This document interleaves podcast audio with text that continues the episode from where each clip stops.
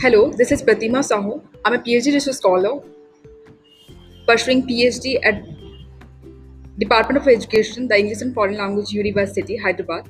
At present, I'm working as a lecturer at Department of Teacher Education, Bikram Deb Autonomous College. I teach to B.Ed student.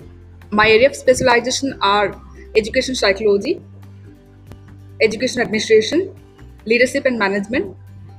I teach research methodology, English pedagogy, and general society. Thank you.